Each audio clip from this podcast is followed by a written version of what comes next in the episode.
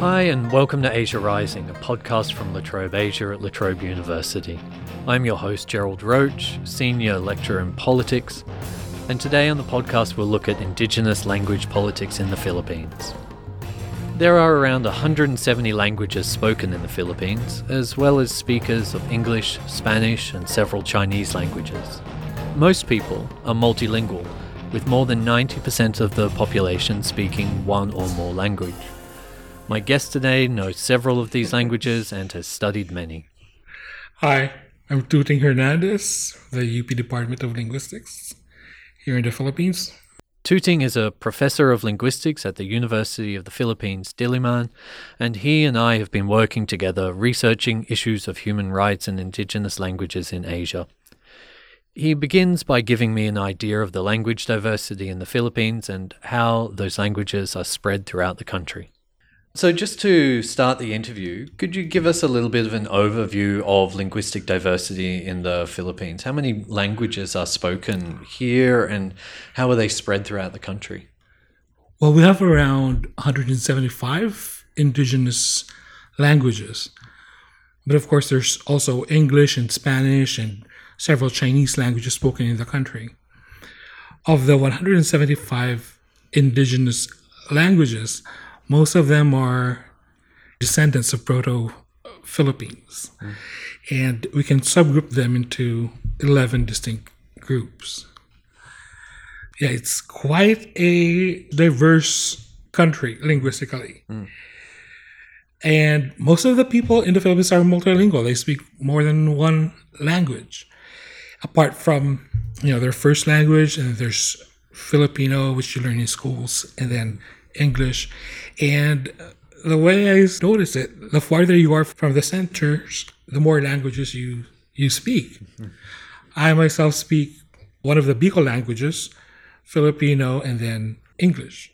But you know, people in in my community, near my community, they probably speak four or five more languages. Mm-hmm. My first language is actually the dominant language of the of the area. When people are thinking about the languages that they speak, how relevant is that idea of indigenous language or being an indigenous person? Are they politically and linguistically relevant concepts to people here? That's a very tricky question, actually. The idea of indigeneity in the Philippines is quite problematic. But it has been defined. People who are who have less access to resources, who are struggling, who are in the countrysides are and most of them are considered indigenous, but people in the centers, like, you know, Tagalog peoples of Metro Manila, they're no longer defined as indigenous. Mm-hmm. So it's it's been a struggle. It's, it's also difficult to define without going into it politically. Because mm-hmm. if we're just going to define it by the semantic denotation of indigenous, it's either we're all indigenous or since we're traveling Austronesians, then the only indigenous people would be the first people in the Philippines, the Negrito groups. Mm-hmm. But then that's not the case as well. I mean, politically, it's a different definition. Mm. It's also a very important classification because a lot of access to resources and land depend on that. So, with that background of indigeneity being complex here, it's partly political, it's partly a location, it's where you mm-hmm. are, it's where you are physically, and where you are in hierarchies as well. How does that interact with the global environment of kind of transnational indigenous politics? People here in the Philippines tied into the United Nations mechanisms, are they involved in transnational indigenous politics with places like New Zealand, hmm. Sweden, Canada, and so on? There are a lot of non governmental organizations that are based on being indigenous. Mm and they have their own networks. In terms of the United Nations, well, there are representatives from the Philippines, you know, that's in the United Nations, but I'm not so sure about whether they're representing indigeneity. And one of the things that needs to be done, I think, is to be able to network all of these groups mm-hmm. within the country and outside of the country who shares the same advocacy. Mm. That has to be done. Yeah.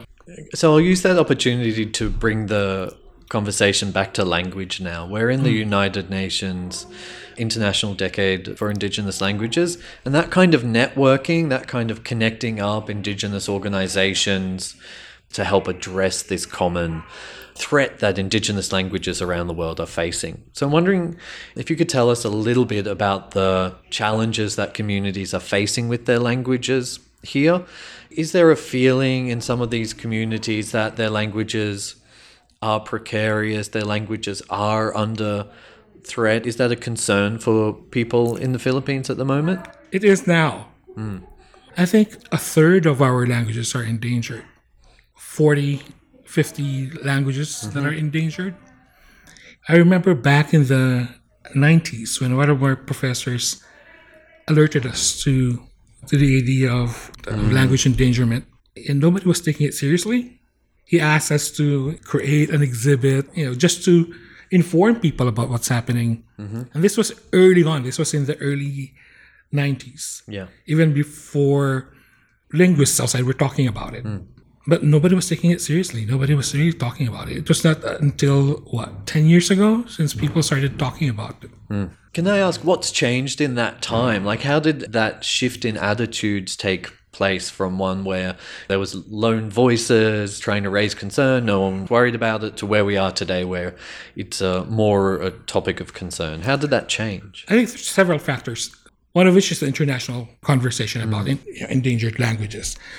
So people are talking about it outside, so uh, eventually it became part of the conversation in the Philippines as well. The Department of Linguistics of UP has also been campaigning since mm. the 90s.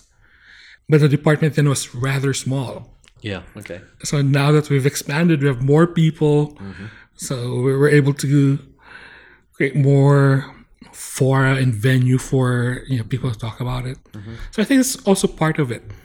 And lately, we've noticed local organizations in the different provinces that are also advocating for language rights. Mm-hmm. So people are starting to notice that we're shifting to another language and we mm-hmm. need to do something about it. Mm-hmm.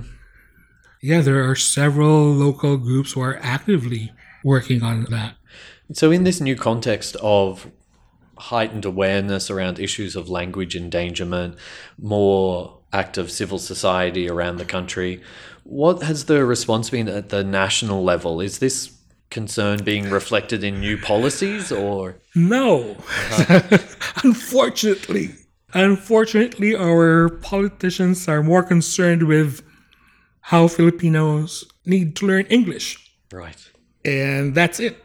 Recently, there was a, a, bill, the MTB MLE, Multilingual Education, Uh-huh. and now it's under attack. They, they want to review it and scrap it and go back to English as a sole medium of instruction. Did it provide some support for mother tongue education? And that's now being criticized. Yeah, it did. So people in the provinces, in, in different regions, and you know, belonging to different ethno-linguistic groups, started to think about teaching in their first language. Mm-hmm. So a lot of materials from K to three, you know, were developed using uh, all these indigenous languages. Mm-hmm. And then recently, Congress wants to repeal it to just put a stop to it and go mm. back to English. Mm-hmm. I think it's also a reaction to the placing of the Philippines in those international testing stuff. Right. Okay. It's a reaction to that. So it's under review, but I think Congress will have a hard time because people know better. So it sounds like from that, there has been some activity at the local level in terms of developing curriculum, developing schooling mm. materials to enable people to learn and learn through their mother tongues. Could you tell us a little bit more about what's being done by communities around the countries outside of formal education to support their languages in the context of this new heightened awareness that people have? Mm. Yeah, people are now starting to translate works as well. You know, I know I know several groups who are translating even the classics to their first language. So I think that's pretty awesome. Mm-hmm. There are a lot of small publishing houses and bookstores who are doing that. Mm-hmm. They're not making money really, but mm. They see this important for for their community to have access to all of these different works. Mm-hmm. So that's going on. A lot of communities are also establishing their own types of schools that may not necessarily be aligned with education departments. Unfortunately, some of these have been threatened by government. During the last administration, they even threatened that they were going to be bombed. What was the justification for these threats towards schools? I mean, that sounds excessive. This government believe that it's a breeding ground for insurgents. Mm-hmm. They equate critical thought maybe to terrorism and to insurgencies. Mm-hmm. All these different smaller groups were starting to raise their voices. They've realized that they have to have a say in government Yeah. because of all these alternative schools. So now it became a threat to government. Right. Is that specific to that area, or are schools in other places facing similar challenges where acting with autonomy, acting hmm. under the principle of self determination, is viewed as some kind of threat? Oh, it's all over. It's not just in, hmm. in Mindanao. There are schools in the Visayas, even the alternative schools here in UP. Mm-hmm. They're all threatened. It sounds like there's a general kind of indifference leaning towards hostility at the level of the national government towards these community efforts in support of endangered languages. To what extent do you think having an international decade of indigenous languages is going to provide some support and legitimacy and encouragement to those communities in what sounds like very difficult circumstances? Do you think it will make a concrete difference to them? Yeah, I think so. Only because the communities know about it. Mm-hmm. So they know that we're celebrating, you know, a decade of indigenous languages, and this is our time to do our stuff. The way I see it from government's point of view, it's just lip service. Right. But I think it has a different impact on people in the communities. Yep. You've mentioned several times the notion of language rights and people advocating for their rights. The United Nations is also advocating for people to take a human rights approach to language advocacy and support for Indigenous languages. How do you think that will sit more broadly within political developments in the Philippines recently? You talked about these campaigns against terrorists, the idea of difference as a threat, and so on. Are human rights activists and civil society more broadly facing challenges that are likely to impact the decade, do you think? What's weird about the Philippines is that despite the linguistic diversity, people don't see the languages itself as important. At least mm-hmm. people in government, they don't see it as important. Hmm. It's good that we're having a you know discussion about this, and we're starting to bring in people from the Commission of Human Rights and hmm. Commission for Indigenous Peoples and even the Language Commission. So we're bringing them in, and yeah, we're now starting to talk about linguistic rights. It's something that people never really considered. Yeah, I think unfortunately that reflects the situation globally. This idea of language rights or linguistic human mm. rights, it's a marginal concept globally. So it's nice to see that the UN is driving this to the center of discussions around indigenous languages during this time. And we've uh, always been saying it's a basic right. Mm-hmm. It's just a basic human right. Mm-hmm. So, in the upcoming decade, for you, what are your plans and hopes? What would you like to see change during that decade, and what do you think you'll be doing to work towards that hmm. goal? We celebrate, and yet we take space and we fight. We've organized the Kating Collective. It's a voluntary organization that you know looks into the linguistic situation in the Philippines, and hopefully, with the help of the UP Linguistics Department, we'll be able to do more fieldwork and organizing in the grassroots level. Mm-hmm. If government won't listen to you, then perhaps you can organize people in the grassroots level. That's the plan. Can you tell us a little bit more about where the Kartik Collective is at now? I know that it was only recently established. What have you done in that time? I've seen that you you have this very nice statement about the aims of the organization, your philosophy in relation to language and so on. Could you tell us a little bit about that statement, how it came together and so on? It started out as a class project. We instituted a new course called Language Endangerment in the Philippines. It's a special topics course. And there were around 20 students who enlisted in the course. And we were thinking, instead of just coming up with papers and their projects and submitting them to me and you know, marking them for their grades, we thought that maybe we have to bring this outside the classroom so people can read it and inspire perhaps groups to do the same. So suggestion was why don't we come up with a website? So that's what we did. It wasn't me just telling them, oh, we're doing a website. No, it was them thinking it's such a waste if we don't bring this outside. Mm-hmm. So we did the website, and some of them stayed, volunteered even after the course. Mm-hmm. So now we have a new batch of students in that class in language endangerment in the Philippines, and some are volunteering to be part of the collective as well. Hopefully, we can do our field work mm-hmm. so we can go around the country and you know talk to people about language endangerment and language rights and mm-hmm. and all of that. That's the plan. And can I ask, amongst your students, are some of them speakers of these endangered languages? I imagine, like a city like Metro Manila, institutions like University of the Philippines, you must be drawing people from all over the hmm. country, and there must be elements of that enormous diversity all concentrated here in Manila. So I'm kind of curious about the life of indigenous languages here at the university and in the city hmm. more broadly.